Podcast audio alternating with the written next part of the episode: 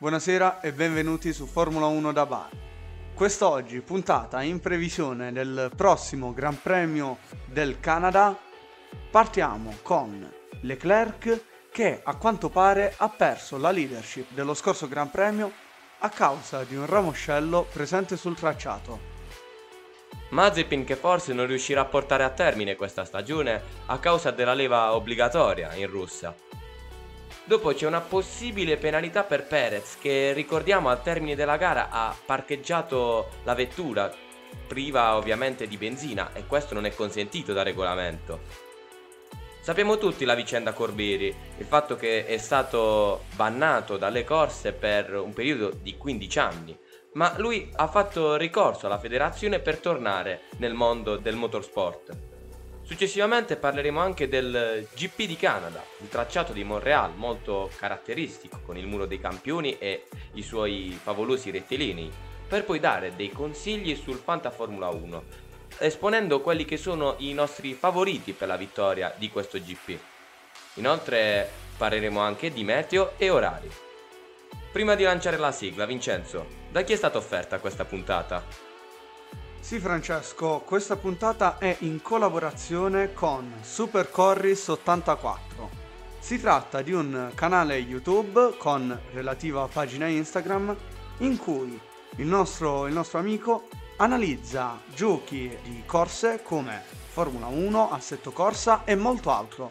È molto interessante, contiene importanti consigli e recensioni su questi giochi, andateci a dare un'occhiata. Detto ciò, direi che possiamo lanciare la sigla.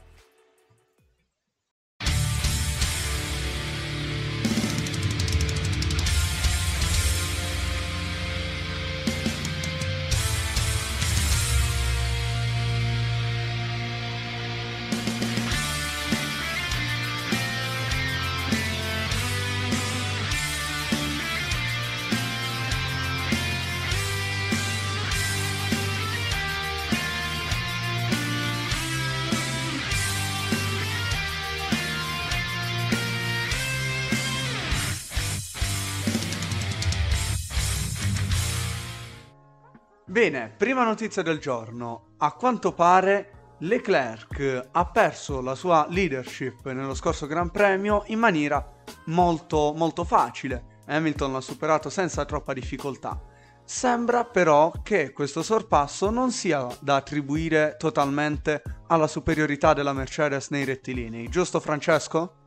Sì, è da attribuire soprattutto alla sfortuna che ha avuto il Monegasco. Infatti lui ha confermato la presenza di un ramo in curva 15, la curva che ha mietuto più vittime in questo weekend, il quale ramo ha contribuito a fargli perdere la leadership su Hamilton nei primi giri del Gran Premio. In pratica, riassumendo, Proprio nella parte in cui le vetture dovevano circolare vira un ramo e piloti come Leclerc e Verstappen hanno scelto di tagliare proprio curva 15 per eh, evitare di forare i loro pneumatici, mentre Hamilton è passato sopra al ramo senza colpirlo. Uscendo con più velocità da quella curva è riuscito a superare il pilota Ferrari con maggior facilità. Ricordiamo all'inizio proprio del rettilineo era praticamente incollato, cosa che non, sicuramente non sarebbe stata così facile in assenza di questo oggetto estraneo. Sì, anche in questo caso Hamilton è stato favorito persino dai detriti presenti in pista. Certo era prevedibile che Leclerc sarebbe stato superato, ma anche in questo caso a determinare il sorpasso non è stata solo la bravura del pilota inglese. Andando avanti, Francesco, ci è giunta notizia che Mazepin potrebbe terminare in anticipo la sua carriera in AS. Perché? Perché in Russia c'è la leva obbligatoria e quindi lui, anche essendo uno sportivo, potrebbe terminare prima la stagione. Certo, devo dire, non lascerà un bel ricordo ai tifosi di Formula 1, i quali credo saranno anche contenti di questo suo addio, ma è un tabù questo della leva obbligatoria che lascia sempre un po' l'amaro in bocca. Ricordiamo anche molti calciatori come Yuk Min Son, coreano, per molti anni è stato soggetto a questa ipotesi della leva obbligatoria, ma alla fine è riuscito a scamparla, se possiamo dire. Chissà se sarà lo stesso anche per lui. Beh, non credo che Mazepin riuscirà a salvare la sua carriera. Il padre si è scagliato molto, in maniera molto critica nei confronti del governo russo che a quanto, a quanto crede lui non ha a cuore le carriere dei giovani atleti rossi.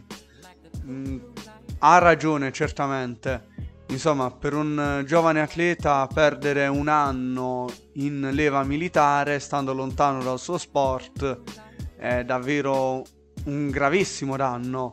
Certo, forse non sarà facile impedire che Mazepin appunto faccia la leva militare perché semplicemente non è un uh, atleta in carriera, è un pilota che si è letteralmente comprato il posto in Formula 1 e sì, magari sicuramente se lui vuole avere un, un futuro in questo sport dovrebbe evitare questa, questa leva militare appunto.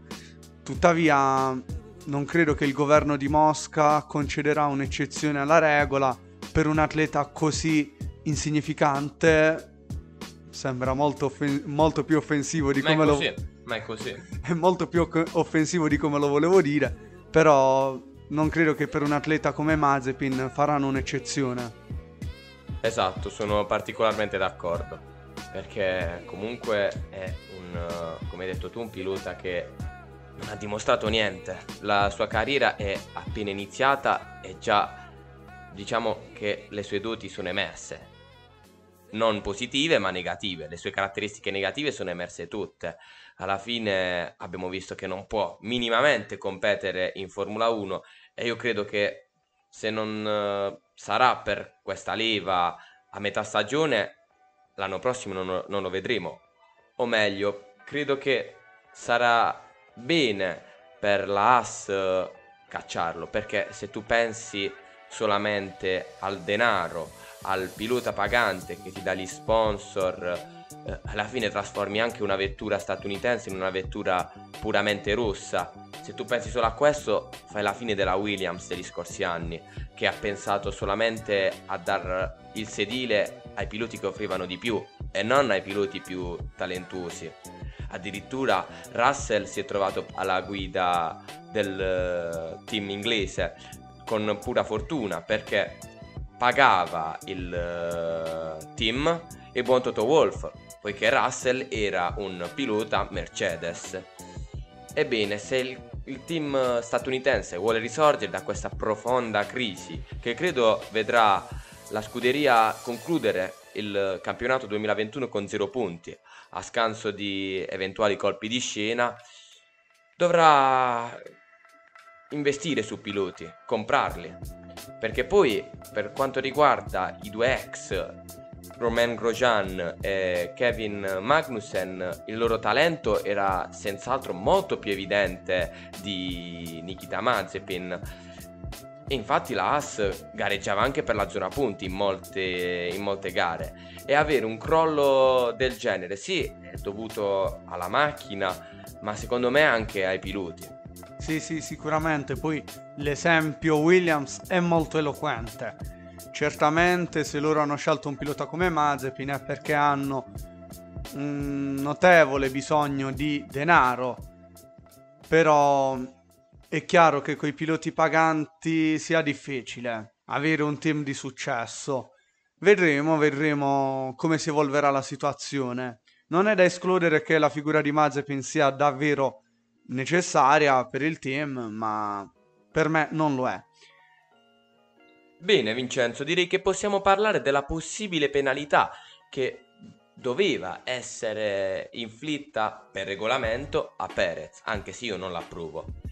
Il regolamento parla chiaro. Come abbiamo visto, il pilota messicano ha fermato la vettura subito dopo aver passato il traguardo, sicuramente per uh, un uh, problema legato alla benzina, ovvero ha consumato durante il GP tutta la benzina che gli era stata messa nella vettura. Perché in Formula 1 a differenza delle altre categorie del motorsport non, è, non si può diciamo fare un, secondo pieno durante il pit stop. Quindi quella è la benzina che ti porti a bordo ed è calcolata al limite con la durata del Gran Premio poi evidentemente bandiere rosse safety car hanno fatto sì che si consumasse più velocemente e lui non è riuscito a riportarla eh, sotto il podio Cosa dice il regolamento? Che un, la vettura deve avere la quantità necessaria di carburante per rientrare ai box al termine della gara. E ciò non può dirsi che sia successo nel caso della Red Bull. Ora, io non credo che sia necessaria, sia necessario dare una penalità di posizioni o di tempo al uh, pilota Red Bull, ma una multa va data, o no? Beh, per Sergio Perez, siccome sappiamo che sia davvero un, un uomo molto ricco, una multa non sarebbe così preoccupante. Tuttavia, riguardo il regolamento, sentivo in un video una frase molto eloquente, e cioè ogni volta che un regolamento viene interpretato piuttosto che applicato, si va sempre incontro a disastri, per cui è molto importante fare in modo che la legge sia rispettata in ogni caso, piuttosto forse sarebbe necessario cambiare la, la regola in seguito. Tuttavia sarebbe lecito cambiare appunto questa regola sul um, consumo di carburante? A mio parere no. Eh sì, perché poi vedremmo tutte le vetture non riuscire a rientrare ai box e fermarsi subito dopo aver tagliato il traguardo. Esattamente, è una legge necessaria se l'hanno, l'hanno inserita nel regolamento. Per cui penalità a Perez, io direi sì, in questioni di multa o punti, io direi punti, perché appunto una multa alla fine è vero che con i, i punti gli vai a sottrarre un merito enorme. Che... Tu quando dici punti vai a intendere una penalità in questioni di tempo, giusto? Sì, sì, sì, perché appunto poi questa penalità in questioni di tempo, come la chiami tu, si va a riflettere sulla posizione di arrivo. Se ci fosse una penalità del genere si andrebbe a rovinare quella che è stata la bellissima gara di Sergio Perez però se la legge non è stata rispettata in un certo senso non vedo perché no, non si dovrebbe applicare la, la penalità. Per quanto riguarda invece il caso Corberi, Vincenzo, ci puoi spiegare bene perché questo pilota ha avuto un, uh, un'esclusione dal mondo delle corse di ben 15 anni, un'esclusione storica direi. Sì, per chi non lo ricordi, tempo fa nel mondiale kart Luca Corberi, un pilota italiano, fu mandato fuori da un suo rivale. Così lui decise di aspettarlo a bordo pista e quando passò il, il suo avversario passò di nuovo nel punto in cui lui aveva avuto l'incidente, gli lanciò addosso parte del suo kart. Chiaramente causando un danno potenziale non indifferente. È vero che la sicurezza lì è tanta, la velocità non è così elevata e quindi il peggio che sarebbe potuto succedere sarebbe stato che il suo avversario si facesse un livido. Tuttavia, comunque... Il gesto è bruttissimo. Vedere le scene fa veramente un certo effetto. Sì, esatto. Dopo, in seguito, anche fuori dalla pista Luca Corberi ha attaccato fisicamente il suo avversario e questo è davvero, davvero brutto da vedere in uno sport che dovrebbe essere sano come quello de- del kart. Tuttavia la penalità che gli è stata data è di ben 15 anni, cioè significa letteralmente stroncare la carriera di un pilota per tutta la sua vita, perché alla fine sappiamo che si finisce di guidare in maniera competitiva a 35 anni, dopodiché è difficile avere dei risultati rilevanti. Dare una penalità di 15 anni di esclusione dal mondo delle corse è forse eccessivo, o almeno così eh, la pensano i legali di Luca Corberi che farà ricorso alla FIA appunto per tornare nelle corse. La decisione è stata presa, più che altro si vuole mandare un segnale con questa scelta.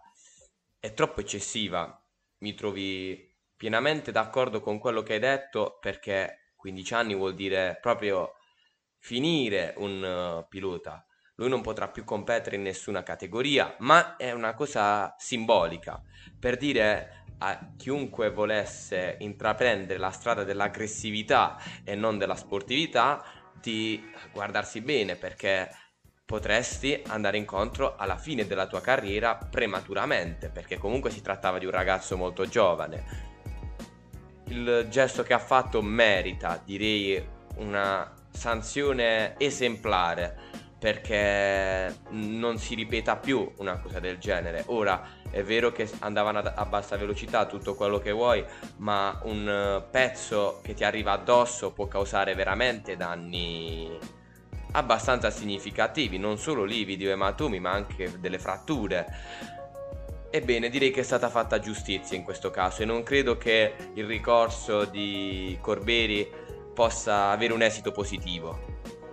Guarda, io onestamente non saprei da che parte stare. Effettivamente il gesto che ha commesso Corberi magari è anche comprensibile. Alla fine, ora non ricordo l'esatta dinamica dell'incidente, ma è comprensibile che un ragazzo così giovane si, si inalberi così tanto per, una, per un'uscita di pista che lui considera ingiusto. Poi lì agisci d'impulso, non ci stai a pensare a quanto la, la tua azione sia eticamente corretta.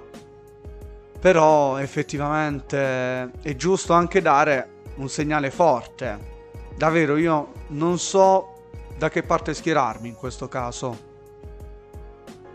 Andando oltre, Vincenzo, domenica c'è il Gran Premio di Canada. Quindi analizziamo quelle che sono le caratteristiche di questa pista. Una pista sicuramente storica, con il classico muro dei campioni, che poi tu racconterai perché ha questo nome, rettilini molto lunghi e quindi una pista di motore in cui vedremo veramente velocità di punta velocità di punta molto elevate, ma anche curve e cordoli molto alti, infatti i team dovranno essere particolarmente attenti alle sospensioni, perché è importante affrontare il cordolo al pieno delle proprie possibilità, ovvero andandoci sopra con almeno due ruote per uh, uscire con una velocità importante. Vincenzo, quindi questo muro dei campioni perché ha un nome così importante e altisonante? Sì, Francesco, il Muro dei Campioni ha questo nome molto evocativo perché ha mietuto, mo- mietuto non sono sicuro che si possa dire, però ha fatto molte vittime. Ricordiamo recentemente ci è andato a sbattere Kevin Magnussen. Tuttavia sono molti i piloti di un certo spessore che hanno commesso errori nell'ultima chicane di questo circuito e che sono stati scaraventati contro appunto questo muro dei campioni. Facci dei nomi per esempio. I, I, più grandi campioni che hanno commesso errori in questa curva sono certamente Jacques Villeneuve, Michael Schumacher, Damon Hill e uh, Sebastian Vettel e anche se non è un campione mondiale, certamente è un pilota uh, di grandissima bravura, Jenson Button.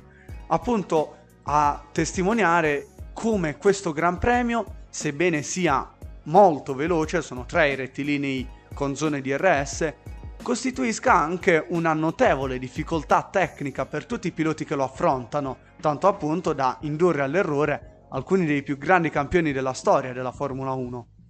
Questo ci fa comprendere quanto sia complicata quindi quest'ultima, quest'ultima chicane Esatto, chicane molto difficile perché si arriva da un rettilineo molto lungo e bisogna avere un'accelerazione considerevole per non essere sorpassati e tentare il, il sorpasso nella curva successiva, la curva 1.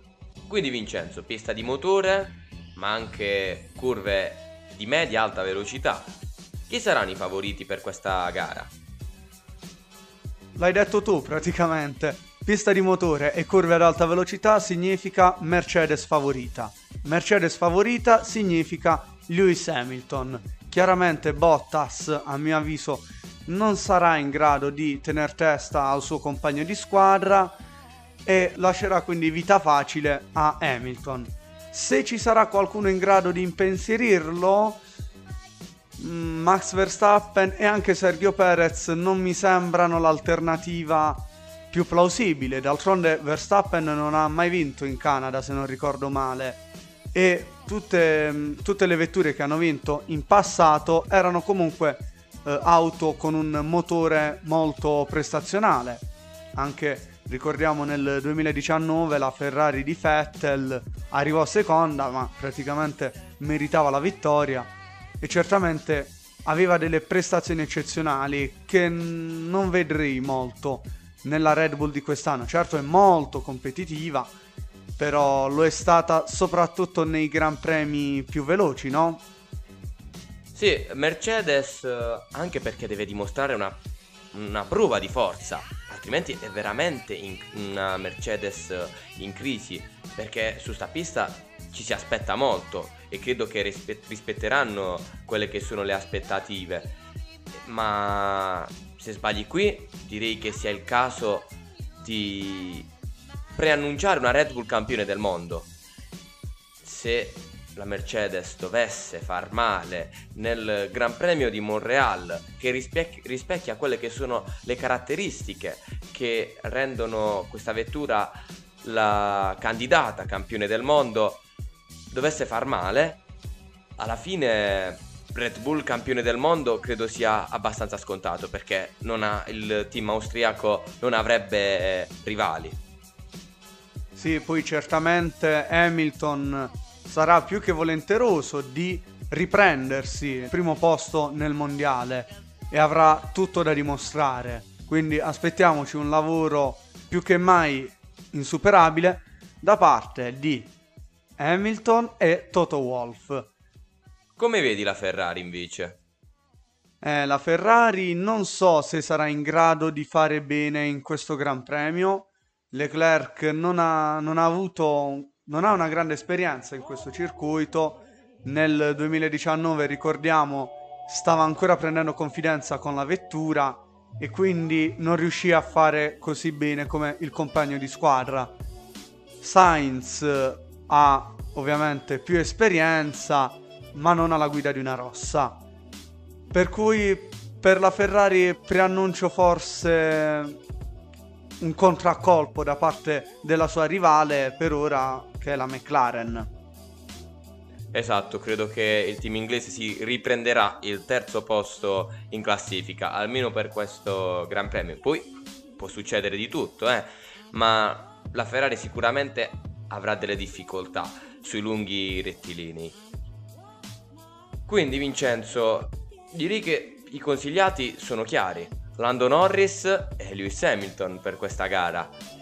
Beh sì, come piloti principali sono, sono loro due, non ci sono grandissime alternative. Esatto, soprattutto perché i loro compagni di squadra sono praticamente spariti, non li hanno mai messi seriamente in difficoltà nell'arco di questa stagione. Quindi quando si parla di Mercedes e McLaren i nomi sono sempre i primi piloti, Lewis Hamilton e Lando Norris. Invece credo che c'è da mettersi veramente le mani nei capelli nelle, se io fossi nelle, nei panni di Valtteri Bottas o Daniel Ricciardo che stanno completamente bruciando la loro carriera perdendo scontro su scontro la rivalità con il compagno di squadra. Tra Lewis Hamilton e Lando Norris io sceglierei Lewis Hamilton perché appunto in questa gara si preannuncia una leggera possibilità di pioggia. Specifichiamo, non dovrebbe piovere, almeno questo dice il meteo, ma se nel caso noi sappiamo che alla fine il meteo non è sempre così affidabile, se ci dovesse essere un accenno di pioggia io sceglierei Lewis Hamilton. È ovvio che dalle categorie minori Già eh, Lando Norris ha dimostrato di non essere secondo a nessuno in condizioni di pioggia, ma adesso che siamo in Formula 1, il re del bagnato è Hamilton. Forse c'è Verstappen, sì, ma come ho detto, questa possibilità di pioggia non è così concreta. Parlando invece di orari, le prove libere 1 e le prove libere 2 si terranno rispettivamente il venerdì alle 17.30 e alle 21, quindi sarà diciamo un gran premio serale, la nostra, la nostra serata italiana. Le FP3 e le qualifiche il sabato alle 17 e alle 20. La gara si terrà alle 20 di domenica. Bene, direi che abbiamo detto tutto, noi vi rimandiamo all'appuntamento di lunedì con il post GP di, del Canada e vi auguriamo un buon proseguimento.